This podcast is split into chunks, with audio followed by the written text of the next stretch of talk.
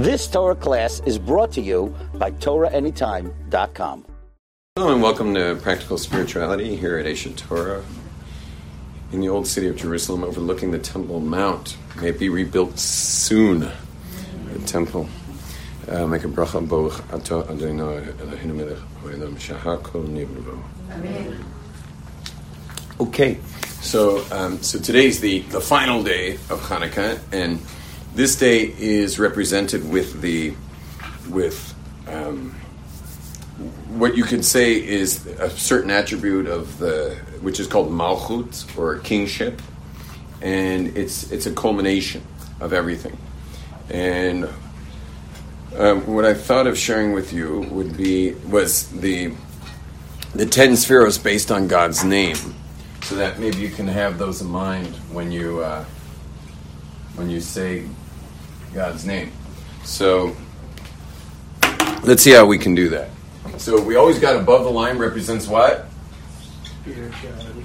The spiritual, and below represents the the physical.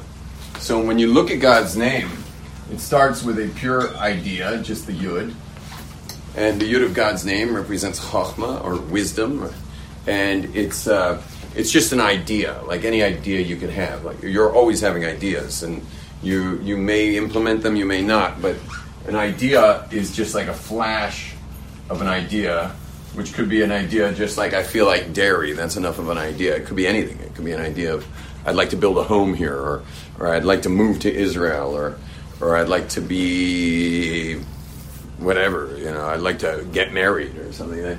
That's an idea. Now, that is called in Hebrew chachma. Everyone say the word chachma. Chachma. Okay, that's just the idea. Now I'm going to use a little spacer because you're not allowed to write God's name and erase it. So I'm going to put a spacer between the, that and the next letter. And the next letter is the hey. And every letter begins with a yud. So there's the yud. And I just drew a terrible hey. I'm more of a musician than an artist. Okay, let's try that again. There's the yud. And there's the hey. Okay, and and this hay is called bina. It's the feminine bina, and and what it does is it fleshes out an idea. Because any idea you've ever had, you had to flesh it out. Like for example, I think everyone here in this room decided to come to Israel, so that was the yud. That was like I'm going to Israel. But what are the dates? How long are you staying? Where are you going to be? what's going to happen on this trip and uh, and so you so that was all in the planning stages and that's the hay which is the word bina everyone say the word bina bina, bina. okay so yud is just the idea i'm going to israel and, and bina is all the details of of that trip to israel that you're gonna that you're gonna make and so and right now we're talking about god here we're doing god's name so what is it for god uh, well, you could say this is I'm going to create a world, and this is the kind of world I'm going to create. But absolutely nothing's happened yet. I mean, there's there's no world yet. Now, now there's like there's a big distinction between thought and and action. Because these are all both in thought. Those are two aspects of your head. This is your right brain, where you brainstorm things, and this is your left brain. This is where you figure things out. It's where you analyze things. The associative mind, the analytical mind. The right brain, your left brain. And and they're also male and female in that in that ultimately the the thought gets the thought could be considered like this the the um, it's the seminal thought, meaning like like I don't know if you know that word, but like what a man a man's contribution to making children. Okay, it is called av, father. Okay, that's called av. This is called eim. She receives that thought, and she now fleshes out the thought into all its parts.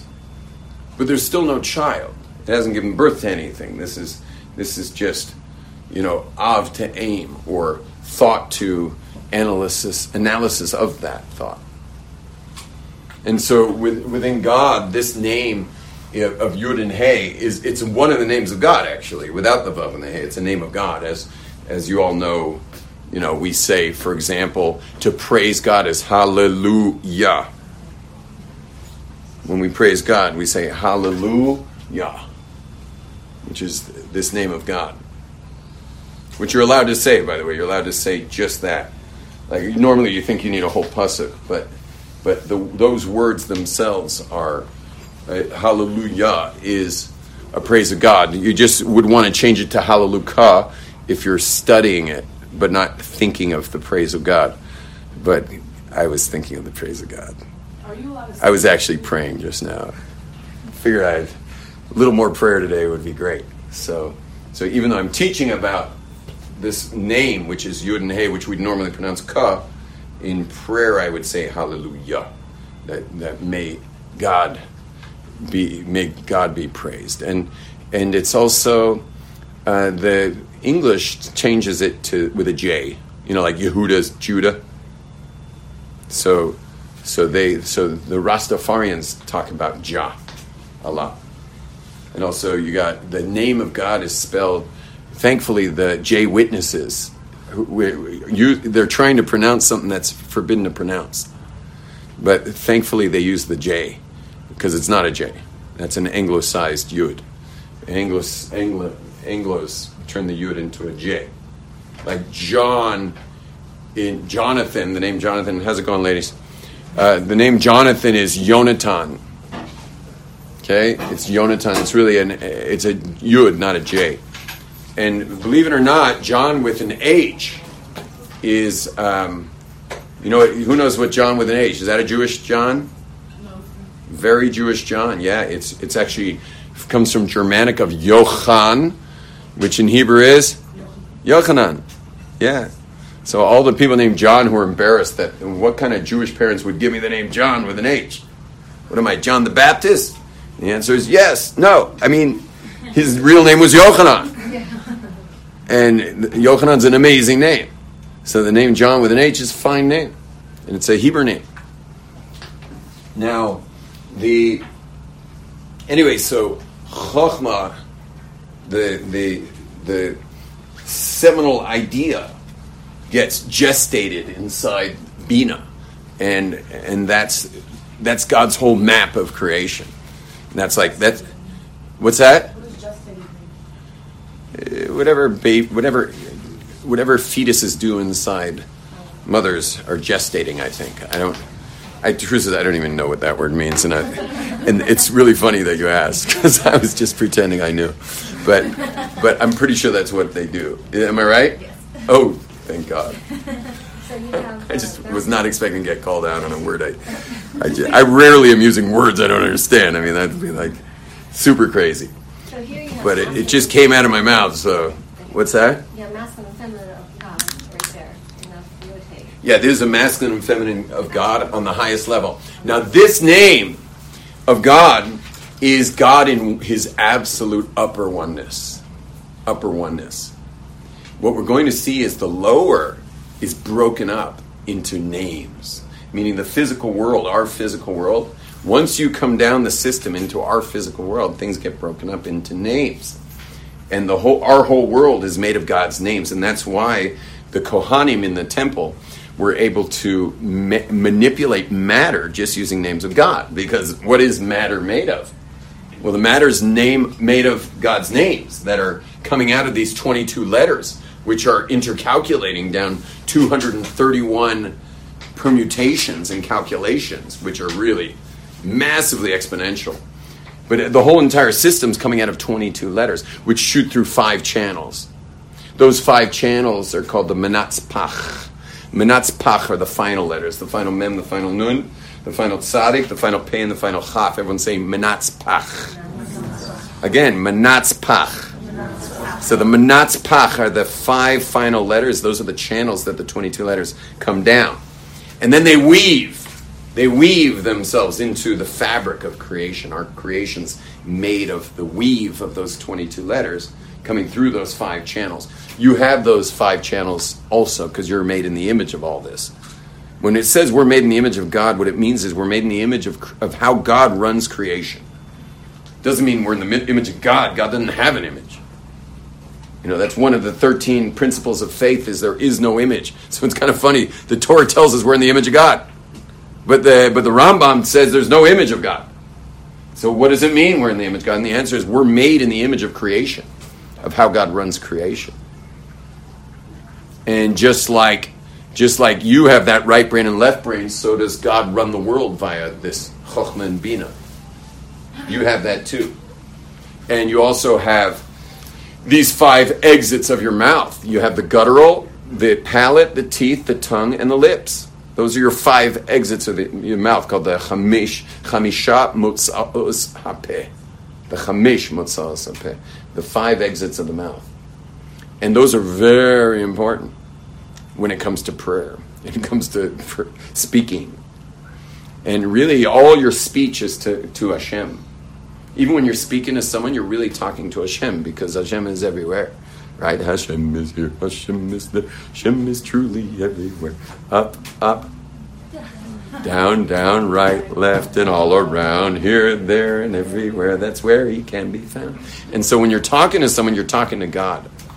Your, speech is for that. That's why it's so important to be aware of, uh, of negative speech and, and false speech and forbidden speech and lewd speech and violent speech and um, anything like that is you want to avoid that because you're always talking to God, no matter who you're talking to. You're talking to God.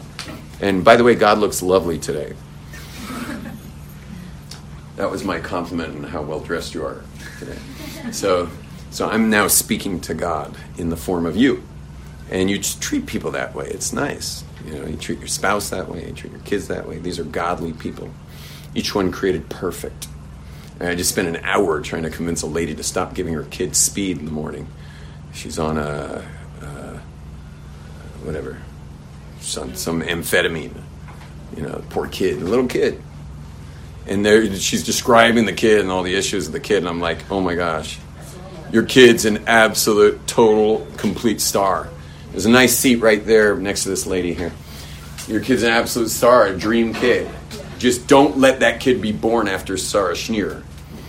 Because if she'll be born after Sarah Schenirer she will consider herself a dunce.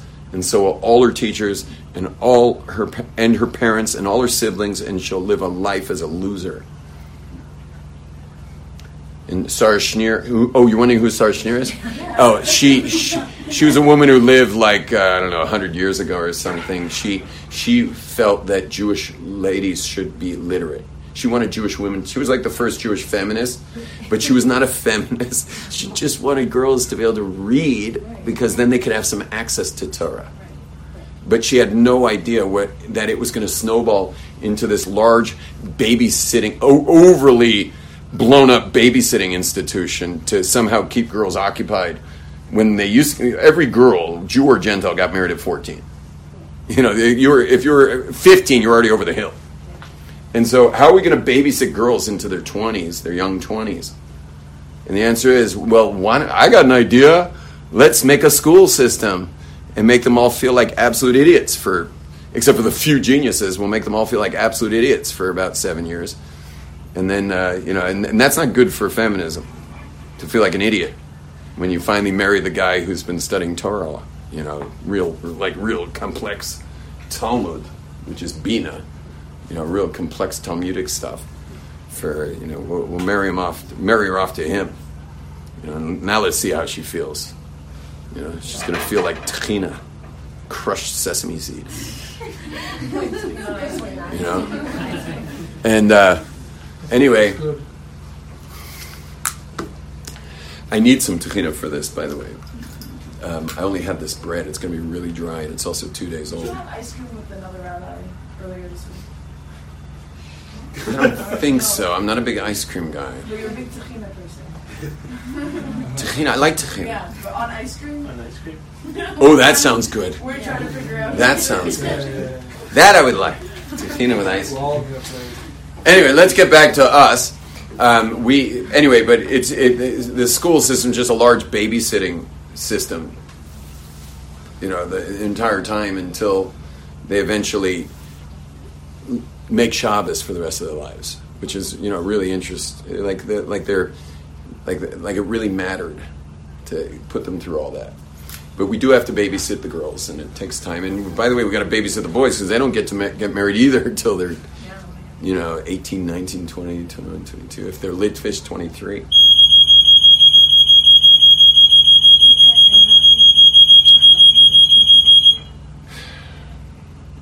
They're testing the fire alarm. Anyway.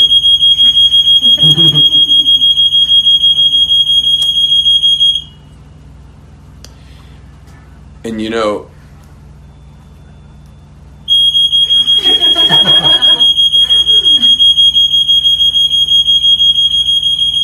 since I'm on a, on a rant anyway, so I'll just rant another minute, and that is that um, that we are. Um,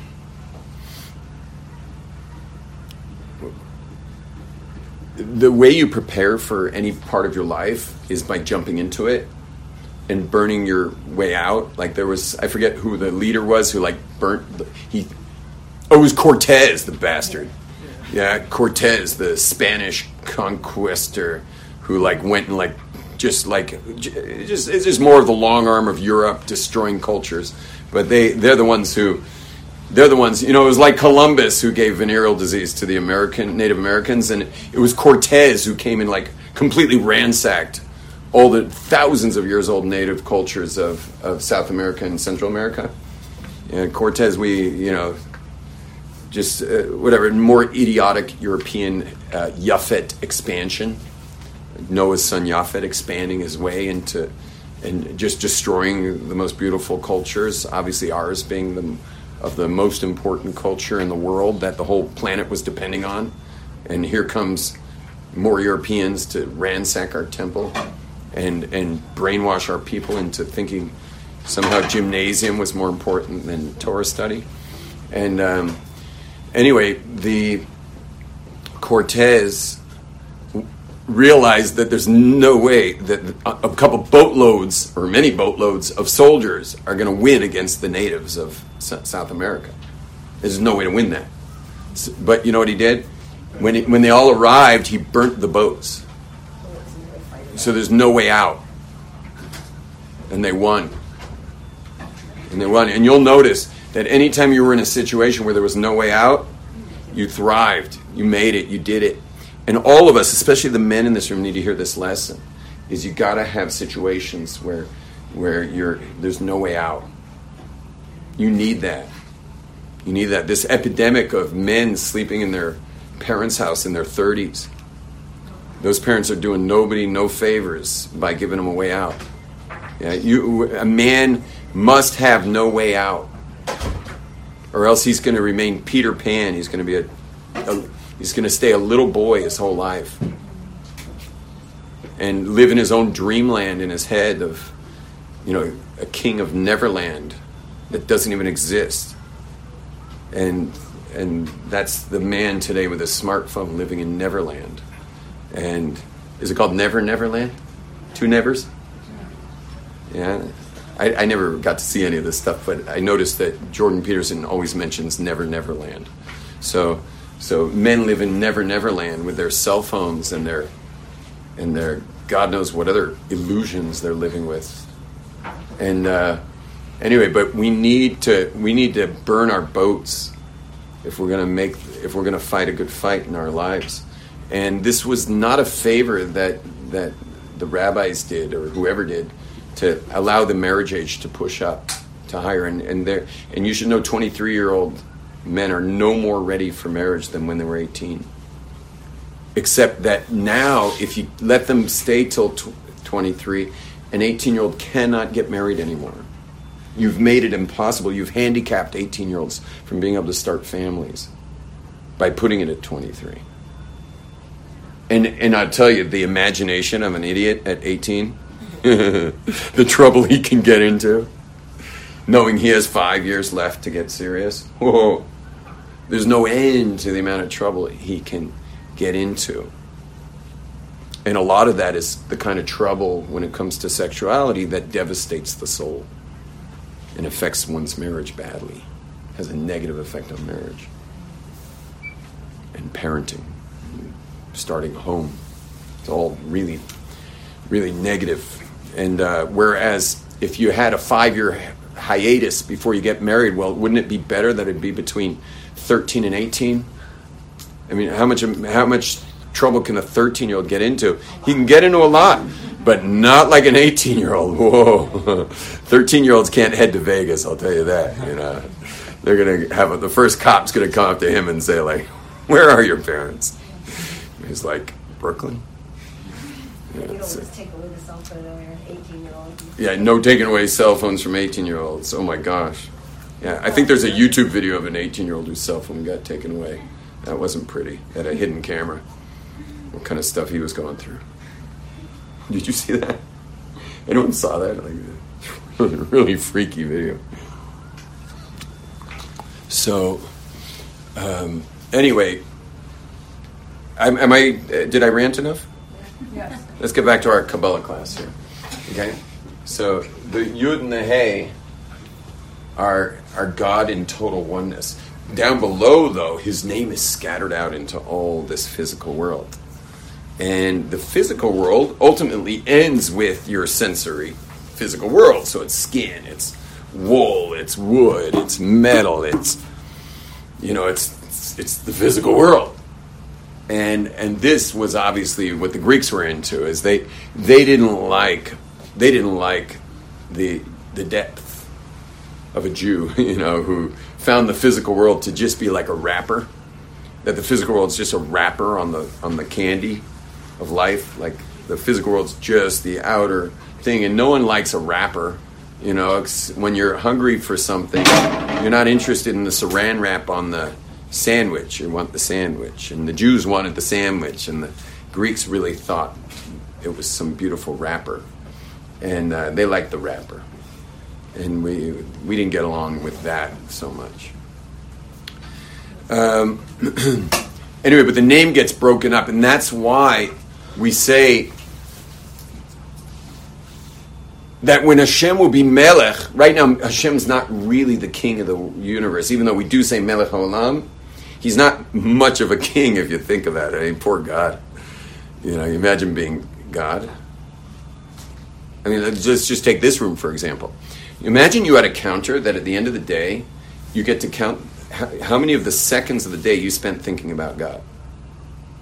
Out of all the seconds of the day. And if you do the math, anyone got a smartphone out right now with a calculator? You know how many seconds are in a day? 4,600. Oh, thank you so much. Yeah. Um, forget your smartphone, you can put it away. 84,600 thoughts a day. And how many do you think would line up with, of those 86,400, 86,400 seconds, how many do you think lined up with you thinking about the king of the universe who's creating you? It'd probably be nasty. Probably be pretty nasty. And, and the truth is, I think you'd probably be happier about the times you were busy doing stuff, so at least you had an excuse, versus the times you were praying. as Rav Noach Weinberg used to say, only as a joke, he didn't mean this, but he used to say that he'd rather see someone enjoy an apple from God than while while not saying a blessing on it, than saying a blessing and ignoring God while saying it. He'd rather see someone eating an apple without a bless, eating eating an apple from God without a blessing, than someone saying a blessing while ignoring God. But we all do it all the time because we're so numbed and we're just so numb and our and our brains are so undisciplined. I mean, have you guys ever thought about how undisciplined your thinking is? it's really bad. You know, it's like, I mean, it's, really crazy, and you got to start to wonder. Maybe it's our diet. Like, is there something in our food? Like, what is going on with our brains? and and and you should know that bacteria way outweighs your cells in your body. Like like whatever cells you have in your body, your bacterial cells, which aren't even yours, meaning those are bacteria. They're they're coming from somewhere else. Way outnumbered by some huge amount of your actual cells of your body. Your bacteria way outweighs that. And so, and they're hungry. Bacteria needs to eat.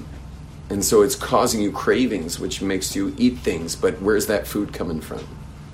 And what, what's in that food? And, and, you know, we get pretty scattered, scatterbrained. And who knows if it's not our, our actual, it's coming from all the bacteria in our met- metabolism.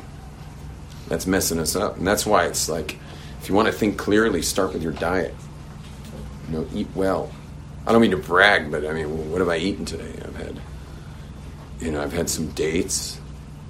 I've had some walnuts in the dates. I had some almonds in the dates. I'm not hungry because in the end, uh, in the end, after an hour and a half of meditation and yoga, I had uh, I had a, my daughter made me this big, gorgeous, like green shake that tasted a lot like if you had just mowed the lawn, and and so I'm just eat, I'm just living off that green shake right now, which is amazing, and my body's happy and my mind is clear, and and that would make sense if you're Jewish, because you need your brain totally on, like tuned in, to be a spiritual person, and and we are the like. I mean, we're the little pinnacle of spirituality. We're the Jews. I mean, you're it.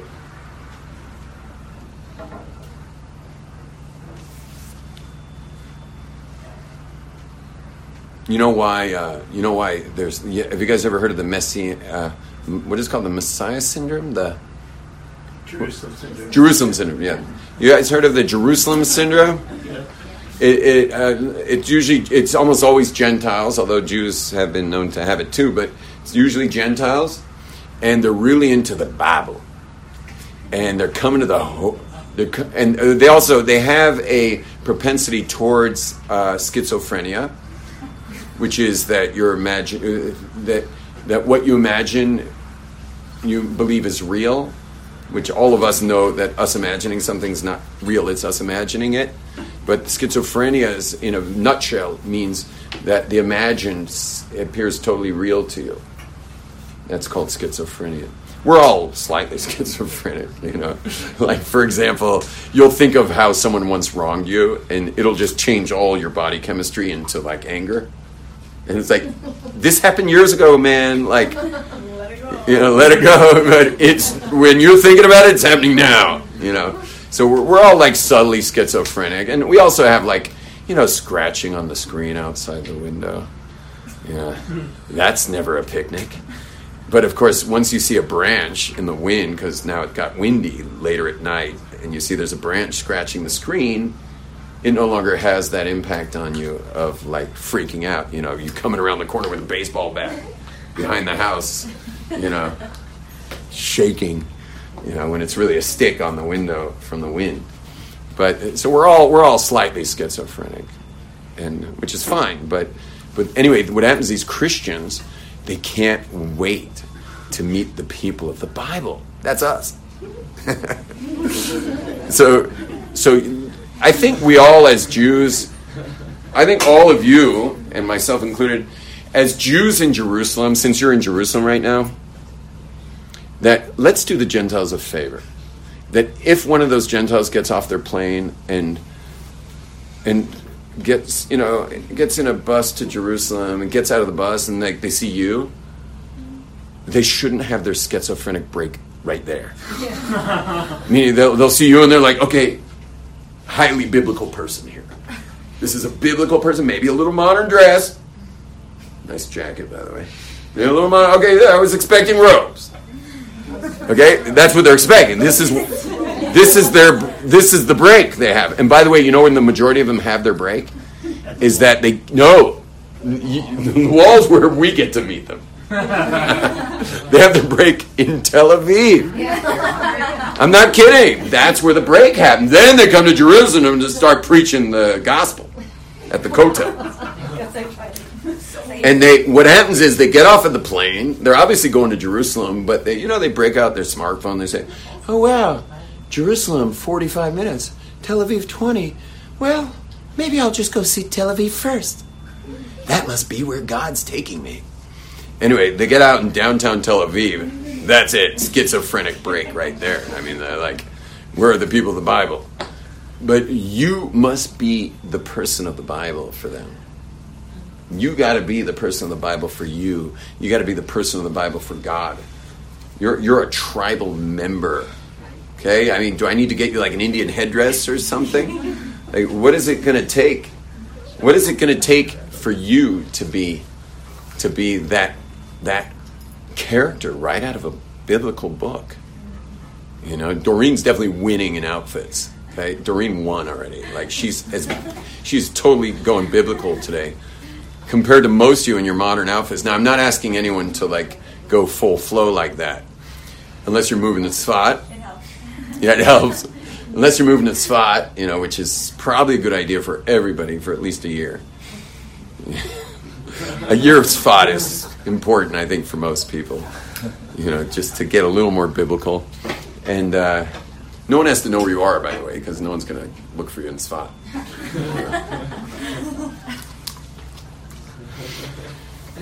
But there's also other places. I mean, there's like all these hilltop settlements, you know, where the married women wear these like cool, like totally t- like giant turbans and stuff. You ever seen those women around? Yeah, I mean, don't you part of you just want to say like I'm out, like.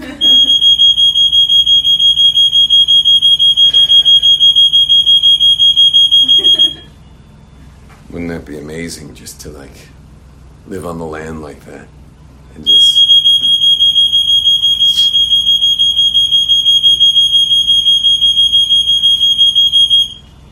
and it'd be a lot a lot more um, it'd be a lot cheaper you know.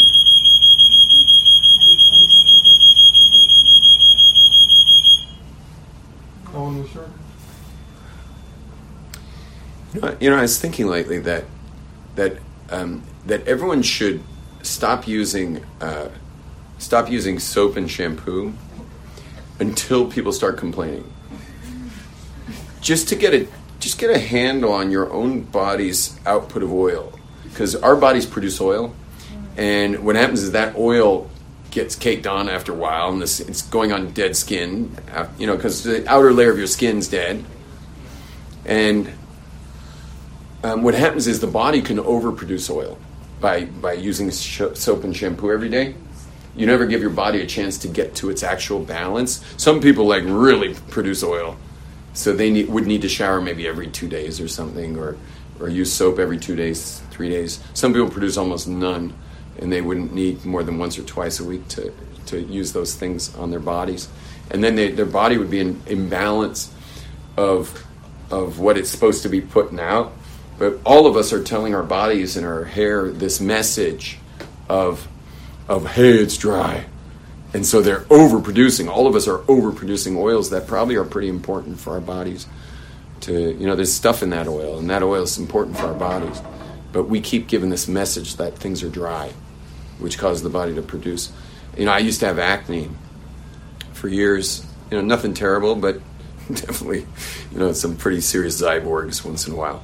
And uh, so it would just make me wash my face more until someone finally said that that acne is the overproduction of oil on your face, which happens to teenagers, obviously, but it's an overproduction of oil on your face. Stop putting so stop putting soap on your face, and and just let your face find its balance with oil production, with the pores, because your pores can't handle that amount of oil production, because it keeps getting this message that that it's dry, and that you need more oil, and so I tried it, even though I was so reluctant because I was sure acne comes from just not keeping my face clean.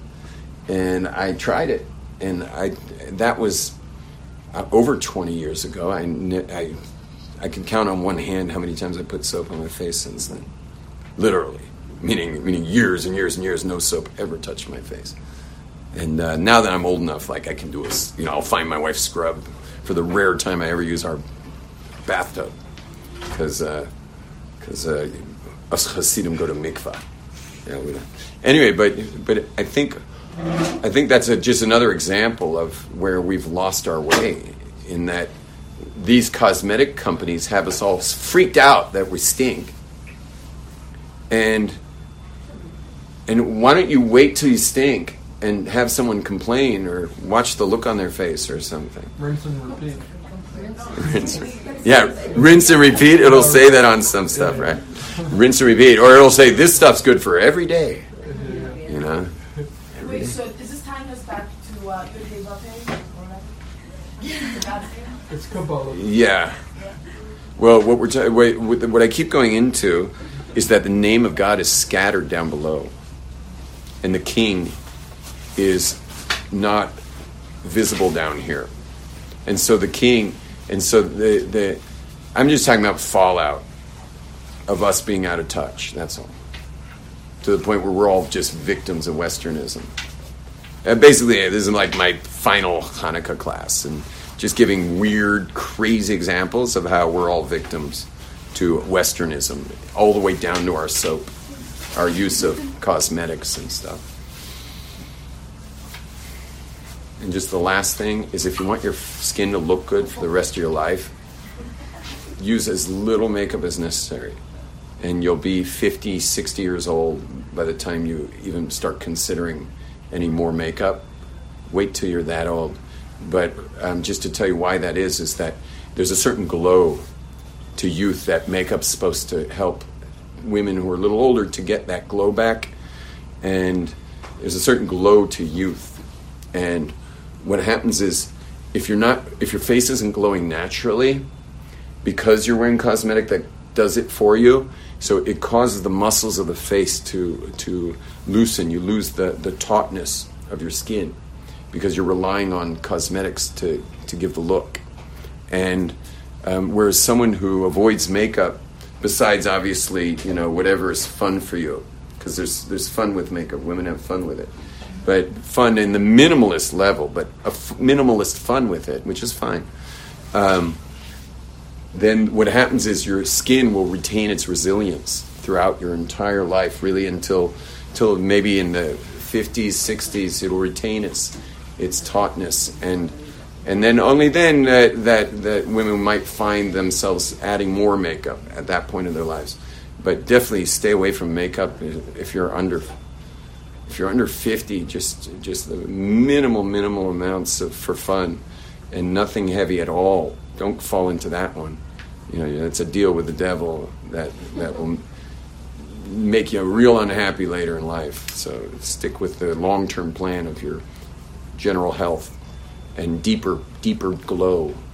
If you need to do some work on yourself to get yourself to glow so get to work, you know, get to work on yourself. There's tons of, I mean, all you need is YouTube today, and you'll just be breaking through every issue you got. You know, like all the top speakers, they're all on YouTube, and you know, they're all you need is a couple hours of YouTube, and you're gonna cry your eyes out and break through all kinds of stuff and deal with amazing, amazing, amazing growth that you need to get through. And uh, it's, it's such an awesome resource to hear the top people in the world who've been there, done that, and gotten themselves through stuff, and now they're sharing it online on YouTube. So, you know, I, I really pity the Haredi world who don't have access to this because that's one of the places where the personal growth's needed the most, and all of it's free and right there, and and the and it's just not accessible to so many people. It's really sad, although it keeps my bank account flowing because they all want to talk to me. So I'm like literally quoting YouTube at 200 bucks an hour.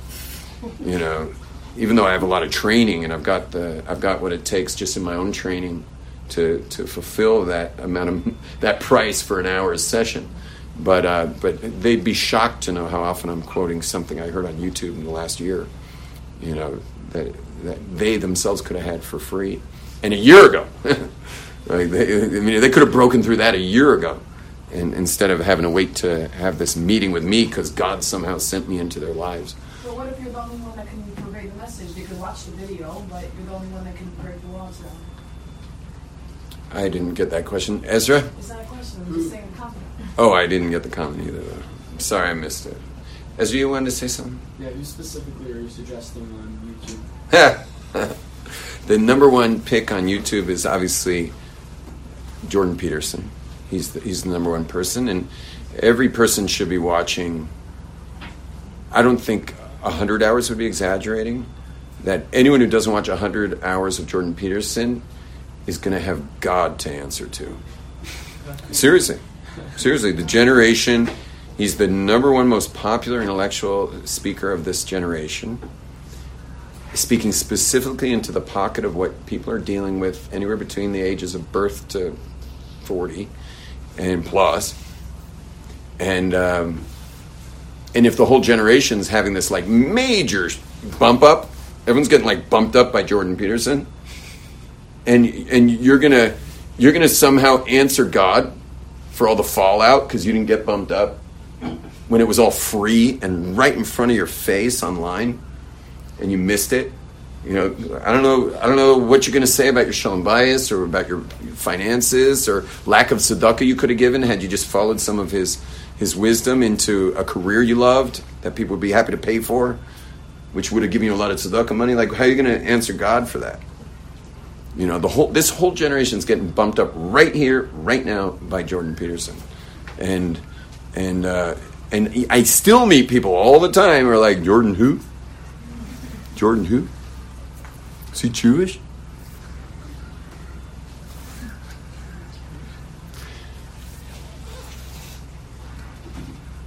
I'm just here to rant today. I don't know what's going on with me. I'm in full Maccabee mode right now. I'm serious. I'm really in. I mean, my name's Yom Tov. You know, I live the holidays, so I'm like, I mean, like I've got like a sword out. I'm like, I'm, I'm carrying spears today. And I'm just like shooting them through the air. You know, no matter what I say, it seems to be pretty rough. So I apologize, by the way. If I've offended anybody, it was certainly you who got offended, not at all me wanting to offend you. Please take full responsibility for your rea- reactions in life.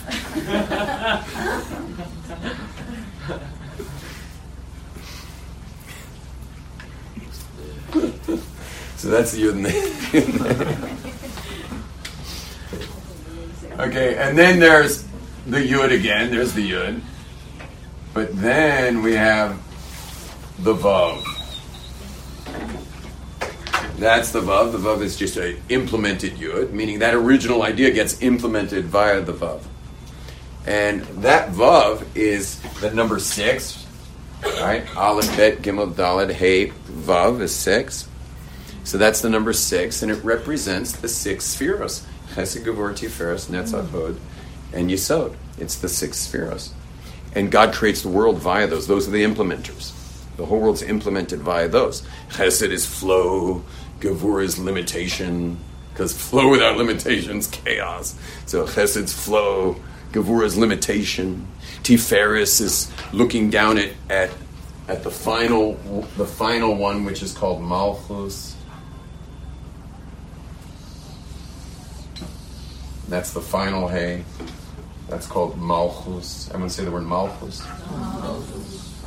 If you're Sephardi, you can say Malchut. Okay? So Malchus is the final hey. Well, think about it. This yud gets that yud, that idea gets um, expanded on or expounded on via this hey. This is the it, meaning the idea gets all of its dimension in hey, in its analysis. Well, so to implementation, you can implement something, but for it to get its actual unfolding, its expoundedness, its its um, its dimension in 3D world. That's the hay. So both times the hay represents dimension, and both times the hay represents the feminine. Because the vav is the assertive. That's the assertion of creation. That's that's masculine, and that's why it's a connector. Because the vav connects heaven and earth, and that's the masculine to connect heaven to earth. Is by no no uh, coincidence that it's this particular shape, and it's the man masculine represents the male, and it's and it's also I mean.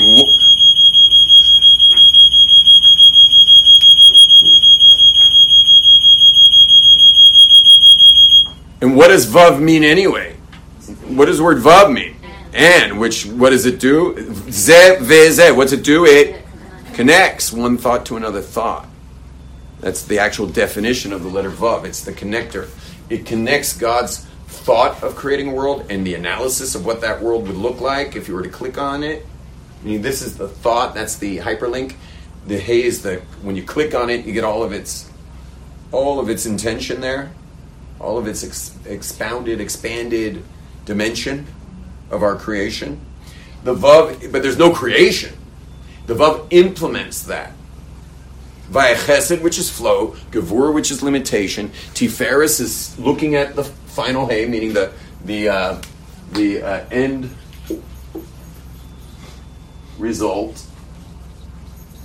which in our case, the physical world, the end result. But it could be anything. It could be an iPhone store. An iPhone store is a three dimensional end user experience there. And it started with, hey, let's you know create smartphones, and hey, how are we going to do that? You know, there's a lot of a lot of uh, programmers involved in that stuff.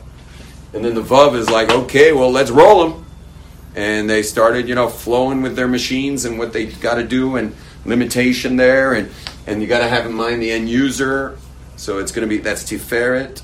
And Netzach is, well, we're going to be making millions of these, so we're going to have to keep going. Netzach means to keep it going, keep it flowing. Vav is Tiferet or Hay is Vav is Hesed, Gevur, Tiferet, Netzach, Hod, and Yesod. And and then uh, and then Hod is we better stay focused, you know, because because you know that the whole thing's going to need a lot of uh, um, the, all from the very beginning of the assembly line all the way down to the end user. We're going to need a lot of compliance, especially Apple, who has like a whole culture around their products. So there's going to be a lot of compliance around. That's Hod focus. Hod is focus, and Yesod is it's got to be user friendly.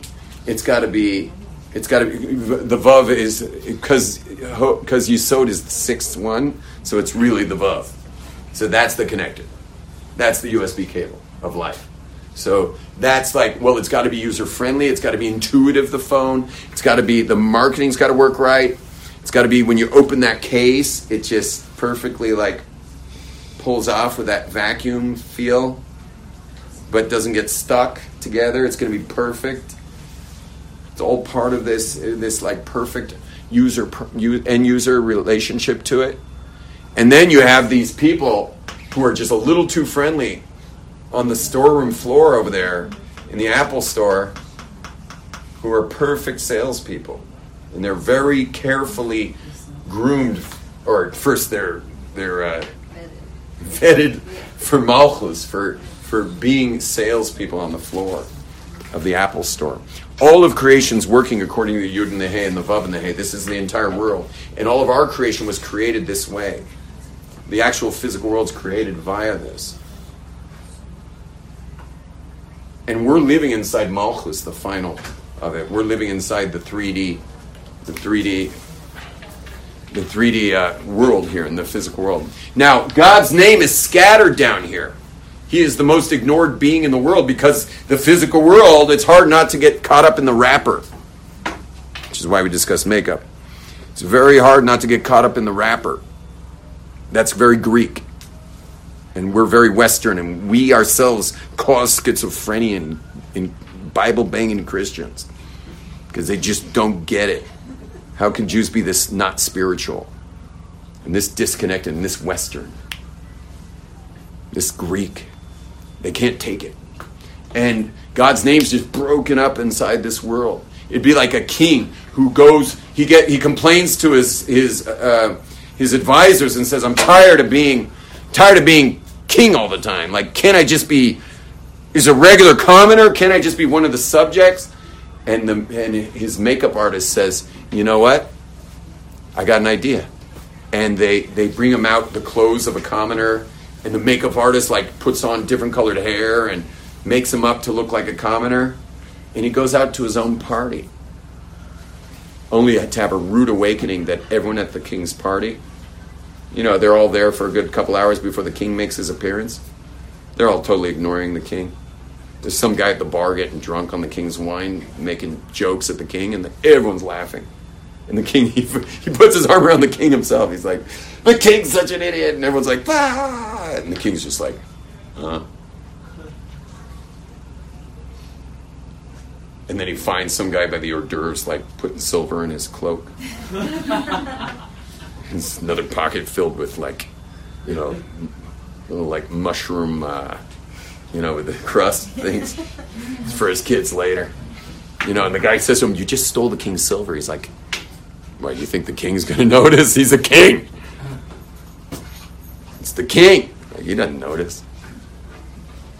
Another person's speaking like foul mouthed. He's also been drinking. And he's like, This is the way you talk at the king's party? He's like, But the king don't know, don't hurt him. Anyway, finally gets tapped by one of his advisors, says, It's time to greet the people. So he goes out, he gets off his stuff, he puts on his royal garments, gets off all that makeup, gets back to his regular hair, puts on his crown, and they blow the trumpets. Everybody rise for the king! And everyone gets up, and the king comes out, and then everyone bows on their faces. And of course, one guy gets up on one knee. It's the drunk guy from the bar who had his arm around him. He says, Long live the king! That's some guy doing shachris like this while thinking about everything but God. Long live the king. So the king is just very lonely. It's a very lonely king. But there will be a time, Bayom Hahu, there will be a time when God's going to be Melech al Kol Haaretz. Aretz is from Ratzon to desire. All our desires are going to move from the wrapper to the fruit. All of our desires are going to go from Bayom Hahu Yeh Hashem lemelech al Kol Haaretz. Yeah, Hashem lemelech al Kol Haaretz. He's going to be the Melech Hashem Yud and Hey and Vav and Hey, where it's hidden. Bayom Hahu, on that day, Yihiyeh Hashem Echad Ushmo Echad. Right now, his name is really just the upper two letters. But his name will be one when God finally shines light through this opaque situation we're in. And he shines his light through the matrix of creation, of the physical world. And we're able to see again spirituality right inside the physicality because it's all just a matter of settings. Like on a computer screen, you can dim your screen or turn up the back the contrast so the screen actually subsumes the letters. So right now the settings, the contrast is on high. We don't see God. But there will be a time where God's going to have the contrast come up a little, just enough so we can all see God in everything. That's the day that God's God will be one and his name will be one. But until that day, we light our lights in the darkest time of the year. We light those candles, we shine bright. And the way we do that is through total dedication. Because this Hanukkah means to dedicate. And we dedicated the temple, we rededicated the temple. And all of us, our bodies are your temple, our souls are the Shekhinah. You have to rededicate the way you use your mouth, the way you use your eyes, the way you use your speech, the way you use your food, the way you use your, your cosmetics, the way you use your soap, the way you use your life, the way you interface with the physical world. You got to rededicate that. This Hanukkah, right now we're at the ultimate pinnacle of it all.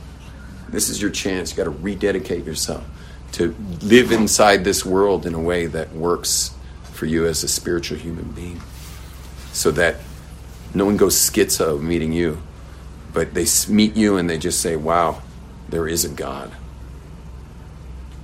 Thank you very much. You've just experienced another Torah class brought to you by TorahAnytime.com.